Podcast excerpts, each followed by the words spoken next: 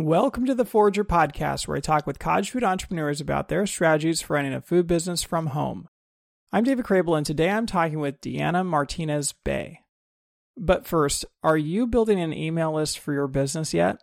If not, you really should be collecting customers' email addresses and emailing them on a regular basis.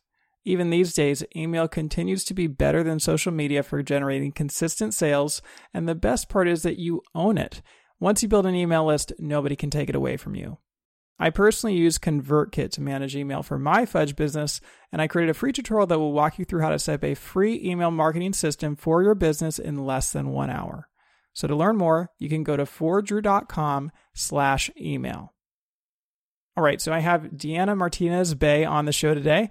Deanna lives in Wake Forest, North Carolina, and sells sweetbreads and other baked goods with her cottage food business, The Fiery Whisk. Deanna has been a certified cottage food business for 14 years, so she's had her hand in almost every aspect of being a cottage food baker. But her passion for food extends well beyond her cottage food business. Deanna is a published author, food blogger, podcaster, and recipe creator. She runs her own food blog, has written numerous books, hosts a couple podcasts, and has had recipes featured in Taste of Home, Woman's Day, and three Gooseberry Patch cookbooks. And on top of all of that, she runs a Facebook group for bakers that has over 10,000 members. In this episode, Deanna shares tips on running your own pop up events, advertising on social media, leveraging other types of published media, and more. And with that, let's jump right into this episode. Welcome to the show, Deanna. Nice to have you here. Hey, David. Thank you so much. It's an honor for me to be here today. So, Deanna, can you take me back? I know it's been a long time that you've been doing this. How did this all get started? So, as with most bakers, it all started when I was little. My mom used to bake a lot around the holidays, Christmas time in particular. And I grew up in New Jersey, and my family is Italian. So we always had like this huge feast on Christmas Eve and it was called the Feast of the Seven Fishes. It's just like an Italian tradition. And we would have like all the seafood, but the star of the night were the desserts. And we used to prepare for like days in advance. And I was always, always like stuck to my mom like glue. She would teach me how to bake cookies and cheesecakes. She had the most amazing New York style cheesecake recipe you could ever, ever taste. And so that's where it all began. Like when I was a very young girl, I fell in love with baking. So, how long ago was it that you actually got certified in your state? The first time was in 2009, 2010. And the name of my bakery at that time was different than what it is now. I also lived in a different dwelling. And here in North Carolina, when you move to a new a new home, you have to have your new kitchen recertified. It's like the certification doesn't carry over from dwelling to dwelling, right? In 2015, I revamped my bakery. And since you know I had moved into a new home and I had to have the kitchen recertified anyway, I went ahead and revamped, did the new logo, changed the name, to what it is now, which is the Fiery Whisk Bakery. And I was sitting on my bed one night and I was trying to come up with names for the new bakery. And I knew I wanted to have the name Whisk. So I was thinking things like the Whisk or, you know, it's just anything. I had like a list of different names with the word whisk in it. My husband came up and I read through the names. I'm like, do, do any of these sound good? And he paused for a moment and he says, I've got it. He's like, the fiery whisk because you're fiery. And I was like, perfect. That is perfect. And that's how the name of my bakery came about. so you rebranded like five, six years after you actually started. So if we go back to like when you initially got your first certification, what were your ambitions at that time? Like what prompted you to get certified and start this business? So, what I would do is I would always bake for events and holidays, birthdays. Like, my gift to people was always something that I baked in the kitchen. So, I had a neighbor friend. She actually had lived in the same cul de sac as I did the first time I had the bakery certified. And she said to me one day, she's like, Deanna, why don't you bake your goods and sell them? And it just had never occurred to me because I was just giving them, you know? And so I started looking into it. And back then, it was pretty easy to become a certified cottage bakery. And so I just went all in and I did it. And a big part of it was, of course, to at the time I was homeschooling my son. And so I would host like fundraisers for our school to help with school things. And that's how it started. But then it grew, and I started selling at a local farmer's market and people were placing orders for you know cookies and different things and it just kind of started to take off. It was it was a slow process but once i started selling my goods at the farmers market i have to say that that did help pick up business. So at this time were you like setting your sights on going commercial eventually or like getting a brick and mortar? What were you thinking at that time I'll be honest with you, I was not thinking that far in advance at that time. at that time, I was just thinking, this is great. I'm doing what I love as a way for me to bring in some extra income, just doing what I love to make some extra money. It wasn't until recently that I've given thought to a brick and mortar, but the local community college here has a board of, I guess you could say, like business advisors, and they give like free advice to new business owners or like an entrepreneur who's thinking about going into business. And so I actually sat down and had an, an appointment with one of the advisors on moving forward to starting a brick and mortar. And I devised a business plan. And then life kind of happens. And at the time that I was doing all of that, I was a pastry chef at a local country club and I was laid off from my job. So I had to set aside the idea of opening a brick and mortar. But I knew I wanted to keep baking, but I'm also a hairdresser. So I had to go back to work full time doing hair. And it was becoming harder and harder to take orders, find the time to bake them, and meet my clients for delivery. So I decided that rather than take orders, I was going to set up events for myself. This way, I was in charge, so to say, of when I would be baking and how much I would be baking and things like that. And that's the avenue that I'm traveling down right now. So if we go back, I mean, it sounds like you started very organically in 2009, 2010, grew your business slowly. You were a mom and then you moved and decided to revamp your certification, rebrand yourself. So, was that a transition point in the business, or did you just sort of keep going where you had left off? That's a great question. No, it was definitely a transition point because the reason for the move was I was starting my life over again. So I was a single mom for a while. And when I was a single mom, my son and I were living in an apartment. And here in North Carolina, you need to have like a, a, home. I couldn't legally bake from the apartment at the time. So I had to set baking aside. So when I moved into my new home in 2015, yeah, the end of, I started the bakery back again and, like I said, revamped it. So it was definitely a transition period, so to say, because there was some time in there where I couldn't bake and sell. Now, you are the first person from North Carolina that's been on my podcast, and North Carolina is kind of a unique state when it comes to how their whole law works. I mean, it's not actually technically a law, but I guess how their rules work. So, can you just describe a little bit about what you actually have to do to get certified in North Carolina? So basically, the Department of Agriculture, the North Carolina Department of Agriculture, is who we have to go through in order to have our kitchen certified. So a representative comes out and they inspect the kitchen and the closest restroom to make sure that there's hot water. They went through the pantry to make sure that I had my baking items separate from my home items. And they went through the refrigerator and did the same thing there has to be a shelf or more dedicated to just baking.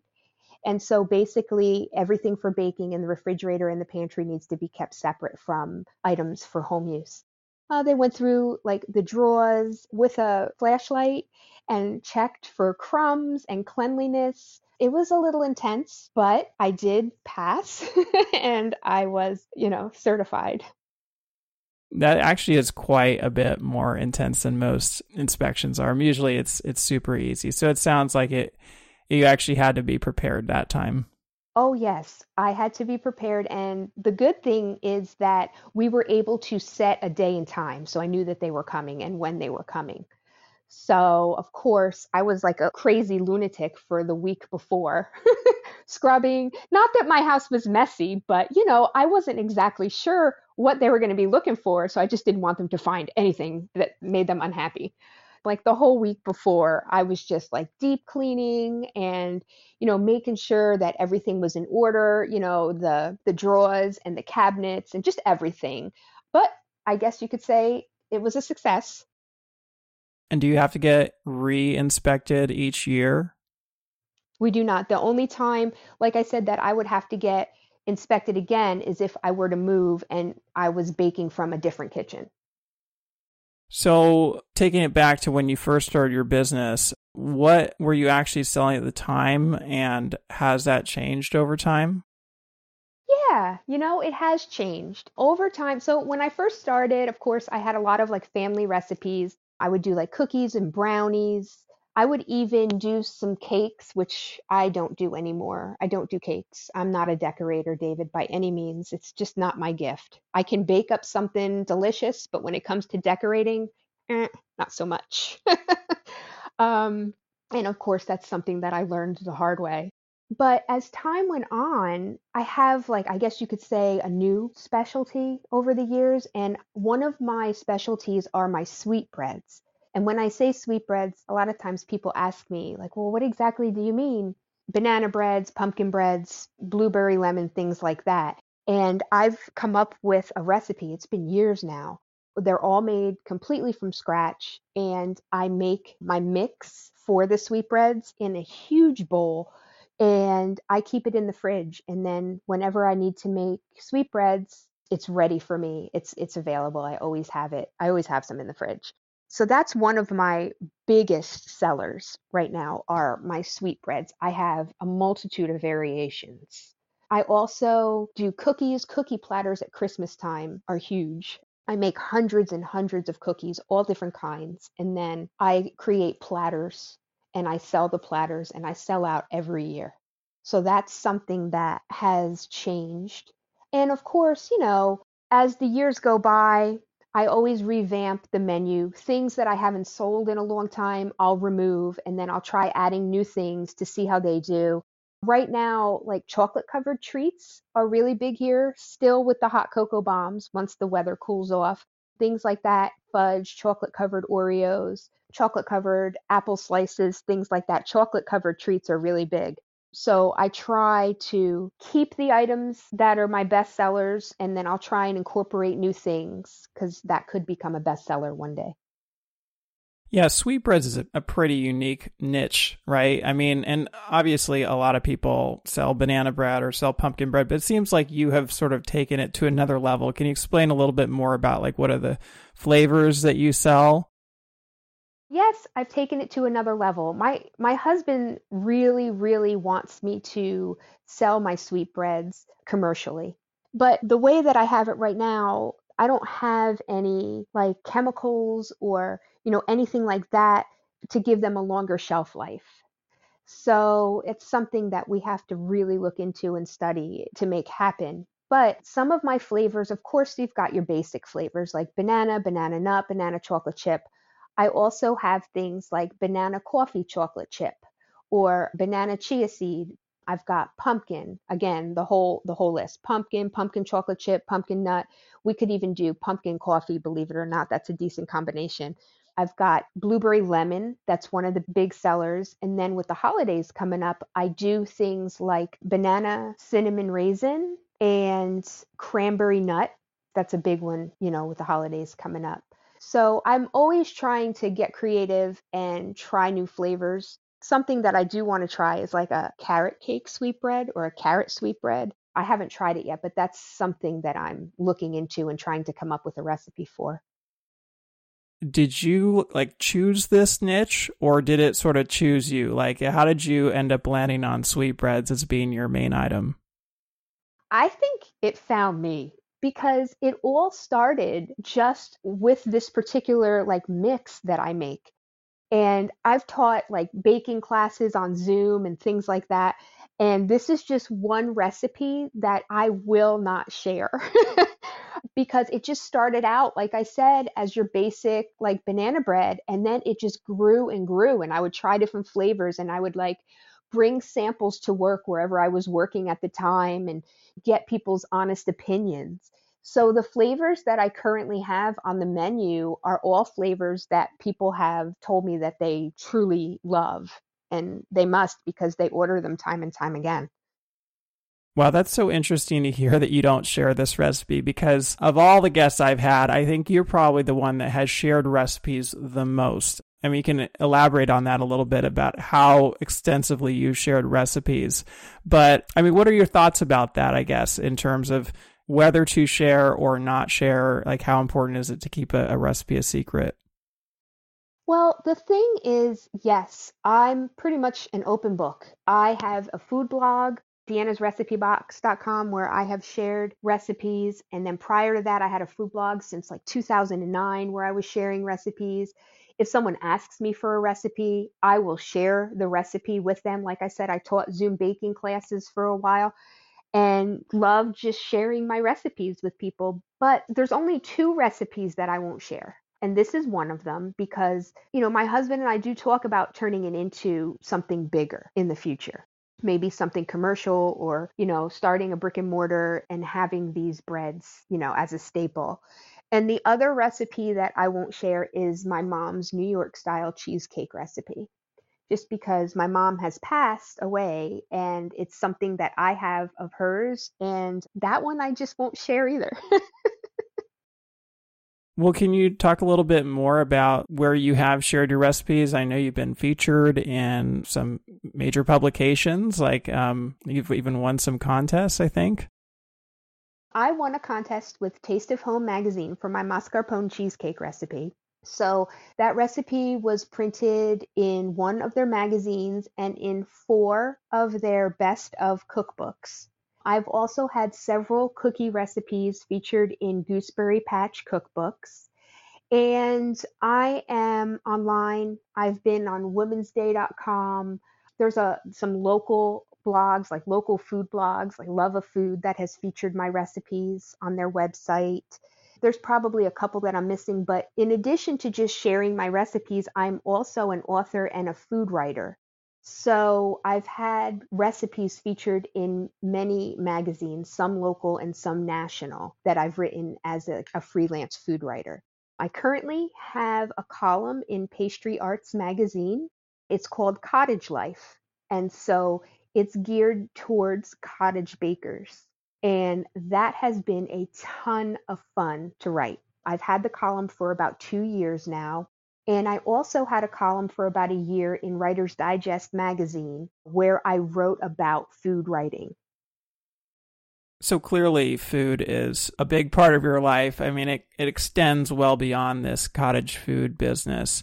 So, what's the the goal with your writing? Is it another way to make money? Is it just an outlet for creativity? I mean, what what is it that drives you to seek opportunities to share this information with others? I am definitely a creative person. Everything that I do requires some amount of creativity, from doing hair to baking to writing. And the purpose of my writing is to help and or inspire people. And I've got 16 published books right now. Some are novellas, and I have four cookbooks that I've written about baking. So the first one I wrote was The Ultimate Guide to Cheesecakes. And I wrote that because of my love and affection for cheesecakes. It's my absolute favorite dessert. and then it just grew into a series. So it started with The Ultimate Guide to Cheesecakes, and then the next one was The Ultimate Guide to Cookies. Following that was The Ultimate Guide to Easy Desserts, and then the last one I wrote was The Ultimate Guide to Pies. And each book contains tips and tricks to making those things well. And then the books also include recipes. And I love to write because I want my writing to help someone in one way, shape, or form. If it's just finding a recipe, great. If it's one of my novellas, my novellas are like happily ever after typically type books. And so they also have a thread of food running through them. So at the end of each of my novellas, I include recipes from the story. So there's always food running through any of my books that you pick up. So it's all about baking and writing, I guess you could say. I'm just thinking about like a lot of people who start cottage food businesses are obviously very passionate about food and may be interested in another way to monetize their passion have you found that running a food blog or publishing books or writing for various publications is that something you'd recommend to someone for potentially boosting their income? Yes, actually. The food blog, that's going to take a lot of time. That's definitely not something that'll start generating income like in 30 days, at least not in my experience. But as far as freelance writing for magazines and websites, absolutely. That is an amazing way to increase your income. So, when I started out as an author, I was working with a publishing company. So, the first three novels that I wrote was under the umbrella of a publishing company. After the third novel, I decided I was going to come out from underneath that umbrella and become a complete independent author. We call them indie authors. And that means you do everything yourself from writing the books to having them edited to book covers to uploading them to sell. You just do everything on your own. In my personal opinion, I found that being an indie author, I make more money than I did when I was working with the publishing company. Now, mind you, the publishing company that I was working with was not one of these, you know, big, huge publishing companies because I was just getting started. It was just a little independent company. But I would say if someone is looking to make immediate money writing about food, that freelance writing is definitely the way to go. So, one aspect of it would be to potentially directly monetize by freelancing for another company. But the other side of it would be whether that opportunity actually comes back around and helps market your food business, right? Like, have you seen that when you publish books or when you write for other publications, has that helped boost your food business or does it really not affect it too much? Yes and no. Now, with the column that I have for Pastry Arts Magazine, I can reach out to them and say, hey, would you mind sharing something about me on your Instagram channel? And they will. And they've got hundreds of thousands of followers. And so there's been times where they have shared something for me about my food blog or my books. And yes, when that happens, I do see an uprise in whatever it was that they were sharing for me. The podcast that I have is pretty successful in as far as getting the word about my business and my brand out to the world. I find that the podcast probably brings me more business than the publications, if that makes sense. That's actually a little surprising for me to hear because, I mean, obviously I run a podcast and I feel like it's so hard to discover podcasts. You know, maybe it, happens through word of mouth, but do you find that people are actually finding your podcast somehow? Yeah, well, you know, during I hate to even talk about this, but during the whole pandemic thing, I was home and I started doing social media management for authors and foodies. So I did that as a way to bring in some extra income through that time period.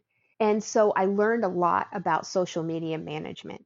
And I take what I learned and I use that for my podcast, for my books, for my bakery. And each one of those areas has its own channels on Instagram, Facebook, TikTok. They all have their own because in my mind, someone who's interested in reading books may not be interested in baking. Or, you know, someone local is going to be more interested in my bakery than someone in New Jersey. So they all have their own channels. And so I network appropriately. And that has really helped get the word out about all these different things that I do. So it sounds like you're doing a lot of your own marketing through your own social media knowledge and everything to bring people to your podcast or to your business. So, can you share a little bit about what you've learned? You were a social media manager. What are some of your social media tips? Well, you know what? They change monthly because, you know, all the algorithms and the different, you know, they change constantly. So it's key to do your research and keep up with them. But for the most part, my cottage bakery, when I'm working on growing that channel, I work on that locally. So if you're a cottage baker, you want to follow other local businesses and build relationships with them, like on your Instagram channel. Even, you know, it's easiest on Instagram to build locally. So, my advice is to only build local following on your cottage baking channels. Now, on my author channel, of course, that doesn't have to be local because anybody can buy my books from Amazon and, you know, have them shipped or downloaded to their device. So, another good piece of advice would be when you're building your following to build relationships because you really can't just pop in and out and not post regularly or communicate when people comment on your posts. You know, you answer them, it's very important, especially for a cottage bakery, to build that following. And then you want to build relationships with other local businesses because you guys can work together. For example, I fell in love with the owner of Savory Spice Shop here in Raleigh. She's a sweetheart. And we just hit it off. And she has, you know, offered me opportunities to go and sell my baked goods at her shop but it was because of the relationship that we built that she offered that to me. Otherwise, it never would have happened. So, relationships are just super important. I don't think I could say that enough. So, this concept of running a pop up in another business, obviously leveraging their customer base, what have you learned about that? Is that the only time you've done that, or have you sought those opportunities elsewhere as well? I've done a few of them. And I mean, the key is again to make sure that the business that you're going to be, you know, setting up within that they're sharing you on their social platforms. And then for me, it's it's important for me to share that I'm going to be there. So I'm essentially sharing about their business on my social platforms, and it's a win-win. Is there anything that you've learned about running those pop up events of like when to go, time of day, uh, certain days of the week, or how long you're there? Do you treat it any differently than you would like a farmer's market? It's very similar to a farmer's market. But the thing is, when I do these pop up events, a lot of times the business owner will say, Hey, can you come between this time and this time? and I, of course I will, I'll agree. But if I sell out before the ending time, I'm not going to sit there. I'm going to pack up and head out. So I think it's important to speak with the business owner to see what type of foot traffic that they're planning on having the day that they've invited you or the day that you've agreed upon. I find that Saturdays are a fantastic day to, you know, set up. But again, it depends on the business. So for me to set up in the spice shop, their busiest day of the week is going to be like a Saturday. So that's going to work out best. And I've done other pop up events, like one was in a, a gift shop, and they wanted me to be there more around lunch rush because there was restaurants in the area. So they felt like if I was there during lunch, when people were having lunch at the restaurants, they would see our signage and our balloons and stuff and come in and buy stuff and it worked. So I think key also is David is to communicate with the business owner prior to scheduling a pop-up because you want to find out what their busiest days are, what the busiest times, you know, are during that day and you know, schedule yourself to be there during those times. And is there something that the business gets out of it? Do you give them a cut of sales or something like that? Yes. Some businesses want like a flat fee, others want a percentage of your sales. Some just because, you know, you're bringing more business into their establishment, some may choose not to charge you anything at all. I've had that happen. And when that happens, I give things to the employees at the establishment. Like I'll give them, you know, whatever they want from the table as a thank you. But different businesses are going to require different things. So I can take my own payments. I have uh, payment options where I can take credit cards and things like that. So some businesses will want you to take care of all of that on your own. And then other businesses I have found will say, you know what, the customers can purchase your items and we we will ring up the transactions. And typically when that happens they're making a percentage of my sales. So it allows them to keep up with what i'm selling so that they can get the correct percentage. In that case when they're handling the payment that probably only be allowed in states which allow wholesale which i know North Carolina does allow wholesale. Have you explored other wholesale opportunities? Have you just put your products in stores without you personally being there? Yes, yes, I have. There was a place in Raleigh who purchased a lot of my items and sold them, but it was right before COVID. So once that happened and everything kind of shut down, I didn't pursue it any longer. But yes, I did give it a go. I mean, I don't know how well it did because what it is is I gave them like a discounted price. They purchased the items from me and then they upped the prices and sold them in the store. So that is definitely something that can be done here. But again, just because of where I'm at in my life right now, it's really hard for me to take any type of orders and bake them and meet for delivery. So right now it's the easiest thing for me is to schedule pop-up bakeries. This way I can create a schedule that'll, you know, so that I can do them. So you've done the the pop-ups in businesses. What are some of the other ways that you've gotten your products out there to customers? Well, you can also do what we call porch pop-ups, and it's kind of like a yard sale, so to say and you sell your baked goods like you could set up in your driveway or in your garage. Of course you have to make sure that it's acceptable you know where you live to do that.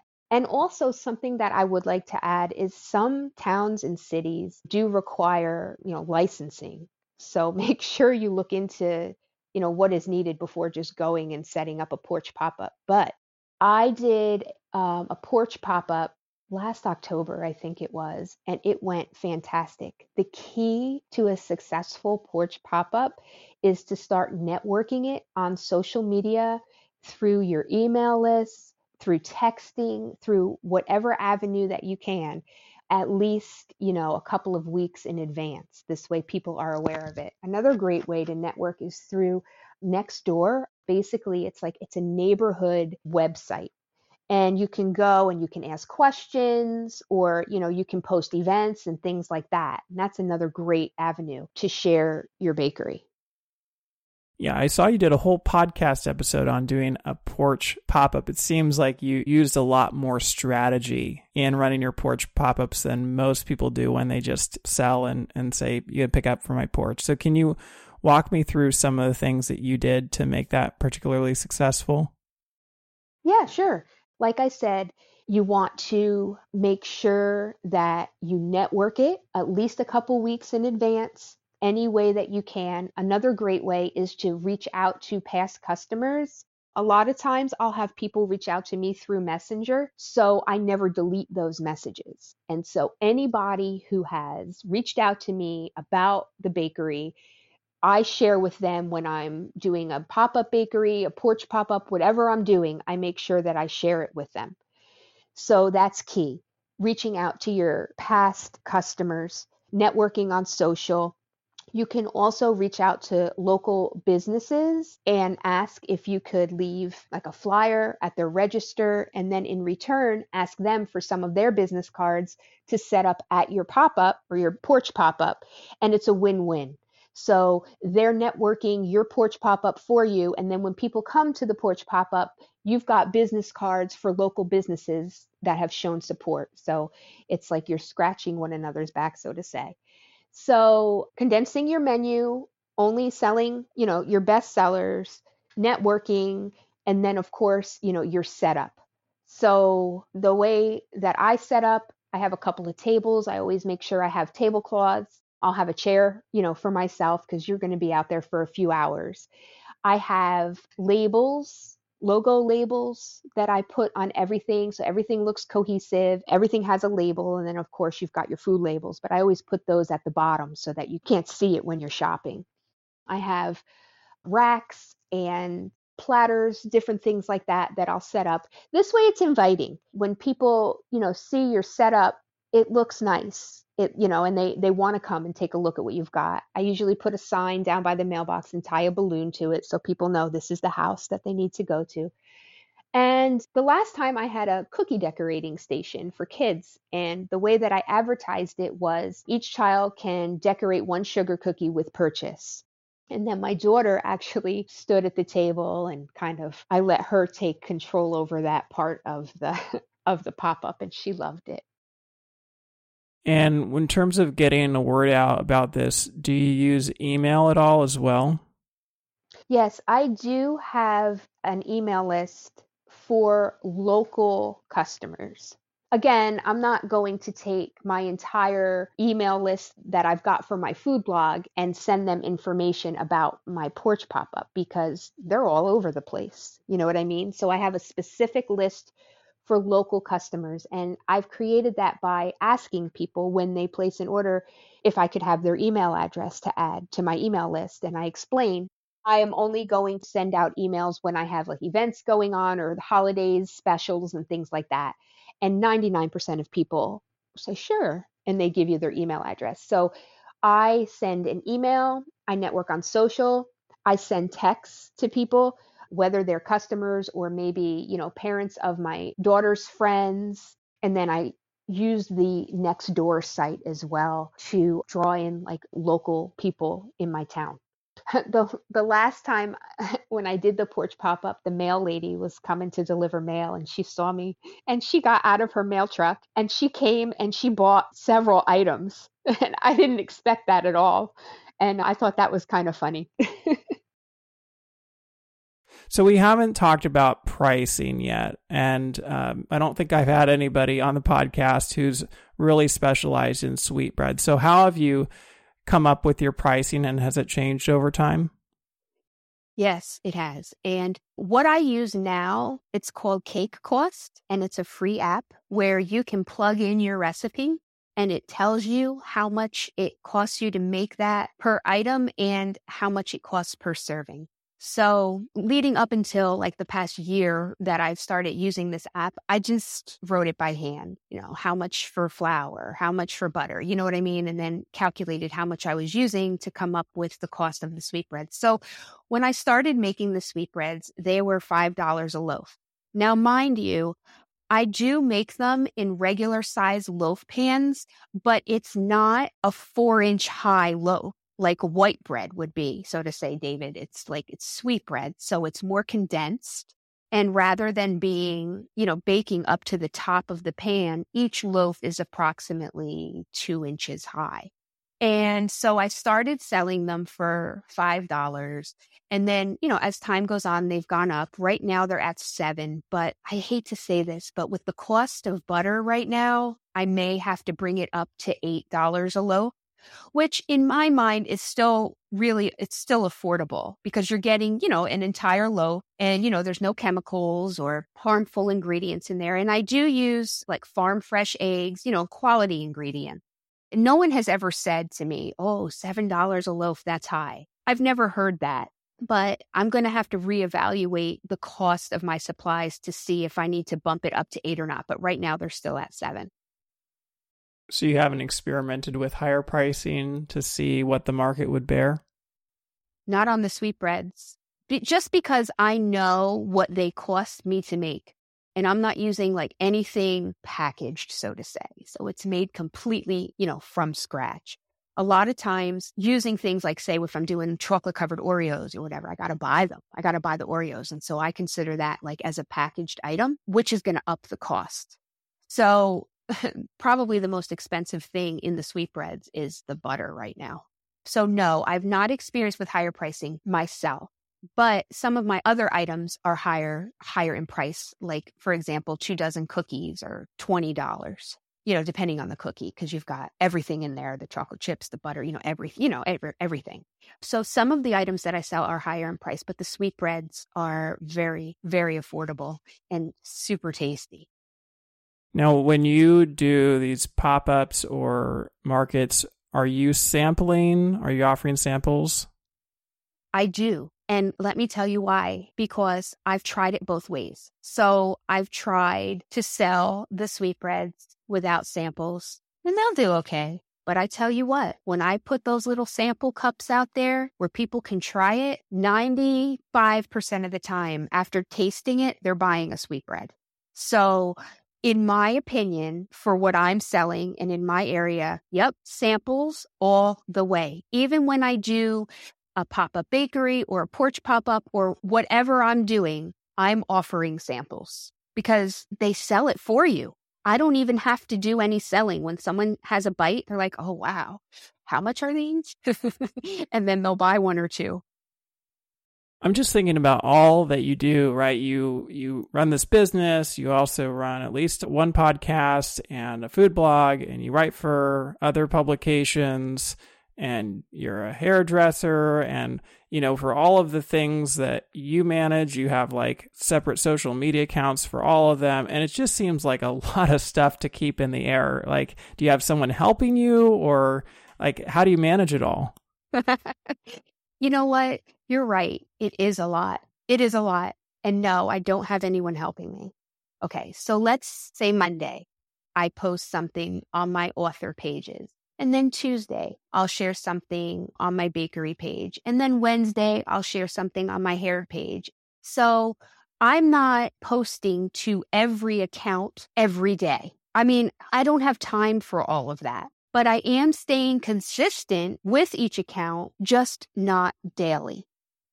I was wondering if by focusing on all of these different things at once, you feel like you're spread too thin and you're not able to focus as much on each one as as you would like to? You know, there was a time where I was so overwhelmed because I was trying to do everything every day and it's too much. It was too much. So what I had to do is I had to sit down and I had to reevaluate and I had to decide what I wanted to take off my plate because I was driving myself nuts. So, what I did was I paused on my food blog and my author blog. I paused on my author podcast, which I've recently picked up again. And rather than post, like I said, every day to every social media channel, I've got certain days that I do. And that is so much easier on me. So I've tried it both ways. For example, I used to get up every morning and post to my author account every day, seven days a week.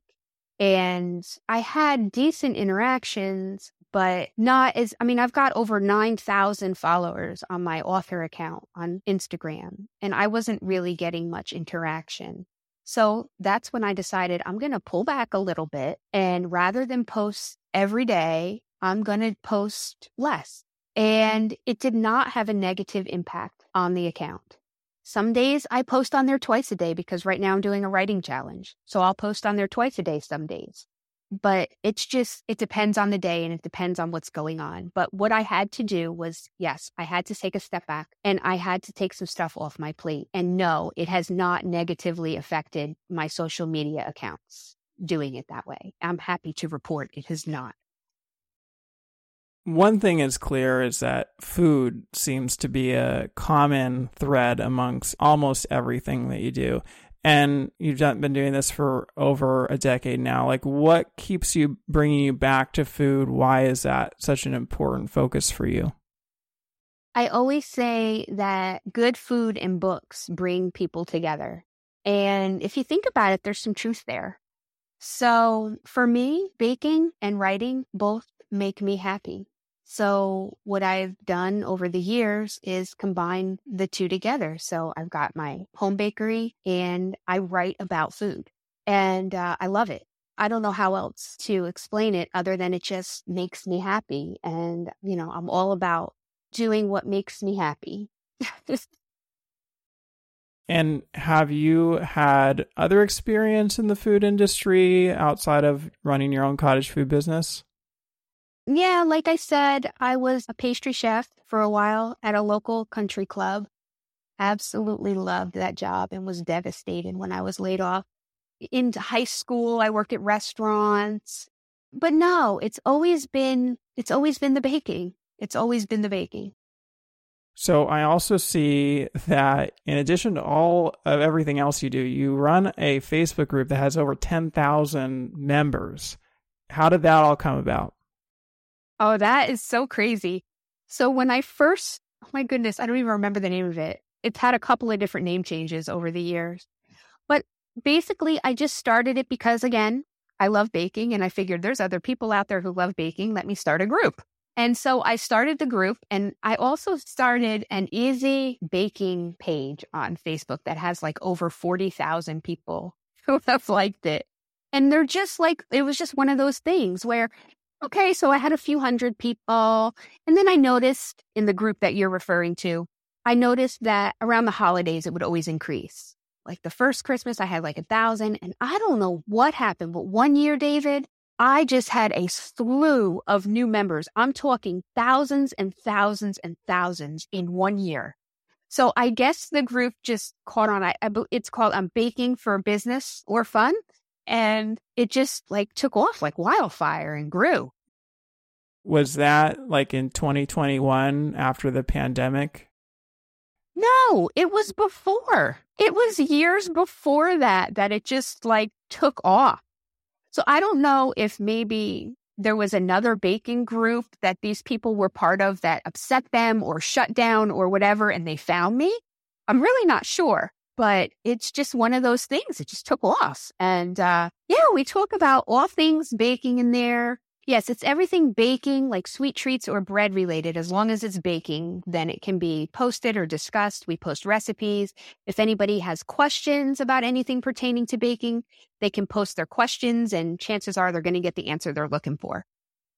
Does that take a lot of your time to manage that group, or is it something where you monetize it in any way, or you know, it helps boost your other businesses or books or something like that? No, it's not monetized. Definitely something I should look into, but I do have several admins that assist me with that group. Just because of the sheer size of the group, it would be a lot for me to handle on my own. So I've got three other admin assistants in that group, and they help me out tremendously. It seems like amongst everything you do, you just really love helping people, whether that be publishing books or, you know, selling your baked goods or running this group I mean, it seems like that's a pretty common thing amongst everything you do. I agree. That is why I do what I do. I bake because I like making people happy. I love getting their feedback. Oh, that was delicious. Or watching them take a bite and their face light up. I just love making people happy. The books that I write, I hope that they help somebody in one way, shape, or form. You know, the blogs that I have, I share my ideas and my recipes to help people become better, you know, bakers. And as far as the groups, I have them because I enjoy helping people. I am not receiving anything monetary or anything like that from my blogs or my groups right now. And to be honest with you, although I have the podcast, I mean, they're monetized, but it takes a lot of growth for a, a podcast to bring in like significant amounts of money. So basically, I just do it all because I love it. and I see it. I don't know if you're still doing this, but at least at one point you were running virtual classes online. I did. I was doing Zoom, live Zoom baking classes. They were pretty successful, I have to say. And I did that from about 2020 through 2022. It was a great way for people to get together without having to get together in person. And then I always had them recorded so that anyone who had purchased one of the classes would then get the recording and the recipe for, you know, included with the price that they paid. I haven't done a, a baking class in a while though, simply because, you know, like I said, life throws us some curveballs sometimes and things change. So I haven't really had the opportunity, but I do have to tell you that I thoroughly enjoyed those classes. So it sounds like that was kind of a pandemic thing. Have you run in person classes as well? No, I have not. I have not done any in person classes.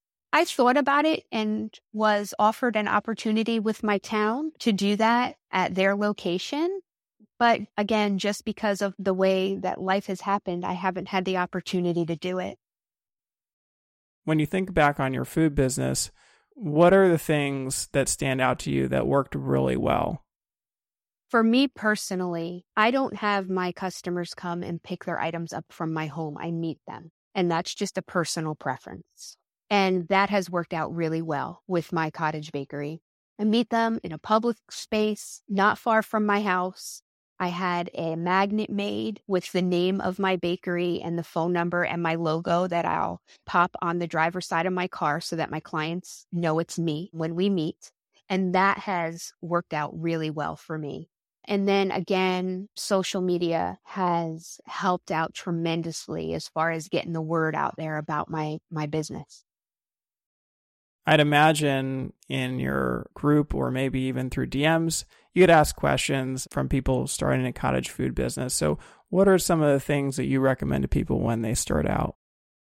Yeah, I do. I do have a lot of questions. I actually recently started a new group on Facebook for um, the North Carolina cottage bakers community. This way, I can help other cottage bakers in North Carolina get themselves set up successfully.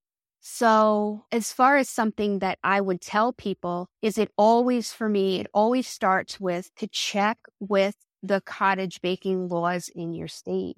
Move forward with that and then check with your town or your city to see what you need to do there.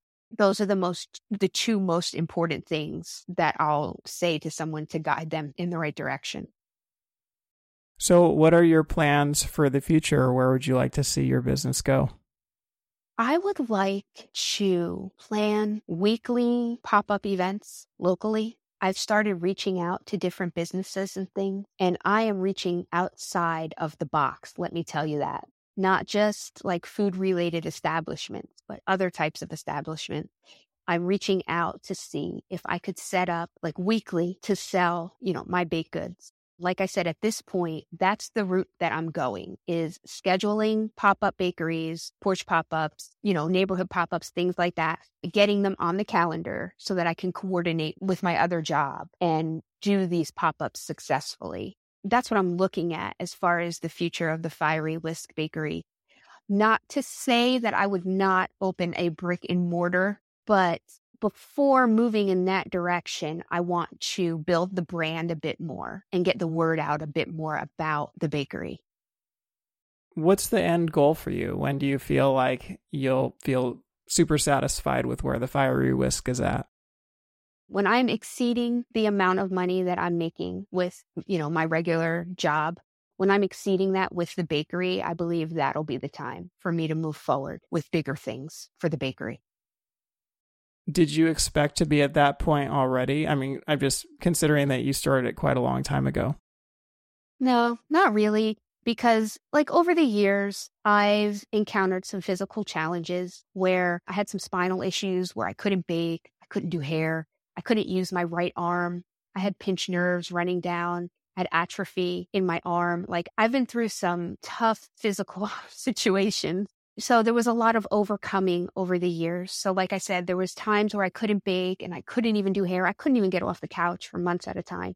I've had to not only rebuild myself as a person, like physically and, and emotionally, you know, going through all those physical trials, I've had to then rebuild the bakery a couple of times too. Because whenever I've been down because of physical things that prevented me from being able to bake, when I came back from that, I had to build the bakery back up again. And that's happened several times. So the point I'm at now is fine. I'm not disappointed with where I am now. It's just the route that life took me. It's okay because I'm looking forward to seeing what's coming up.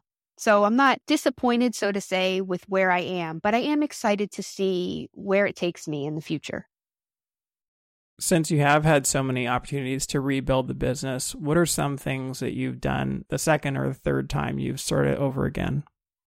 Well, revamping the menu has been key for me. There's no sense in me keeping things on there that people aren't purchasing because then I have to keep the supplies for them on hand. So that's been really big. I've also rebranded. Like I recently had a new logo made for the bakery. I do stick with the same color scheme because I want people to know it's me, but I do have a new logo. And those couple of things are what I've done recently to help, you know, rebrand myself a little bit. So as you think back on your journey, what's kept you going? Why do you love doing what you do so much? My family, I'd say, and just my love of baking and writing and being able to help people in some way. When I say my family, they've helped keep me going. I've got two children and a husband, and I keep going harder and stronger because I want to be an example for my children. You know, I want them to see, you know, well, my mom wanted to do this and she did it. And also, I want to build something so that my children have something one day. So, the bakery, for example, let's say I move forward into, you know, a brick and mortar, I want my kids to take that over and have that one day. So, the majority of the things that I do, I do for my family. Secondly, anything that I can do to help somebody, I want to do it. So, if it's just you know, a happy, feel good podcast that people can listen to to escape maybe the troubles of the day or trying a new recipe that I've posted. A lot of times, like I say, baking soothes my soul. And I think it has that effect on a lot of people. So if I could provide them with recipes to bring them some peace, then that's what makes me happy. So, all in all, I do what I do because I love it I want to be a positive example for my family and because I want to make other people happy. Well, thank you so much, Deanna, for sharing your story with us. Now, if people would like to learn more about you, how can they find you or where can they reach out? We've discussed a couple of different options here today, but the podcast is Deanna's Recipe Box. And my Facebook business page is the Fiery Whisk Bakery. The Fiery Whisk Bakery is also on TikTok and Instagram. And then I have my writer account, which is writer underscore Deanna on Instagram, where you can find like all my books and stuff like that. I do have a website for the bakery. It's thefierywhiskbakery.com. And the author website is deannamartinezbey.com. My current food blog is deannasrecipebox.com. Great. Well, thank you so much for coming on the show and sharing with us today.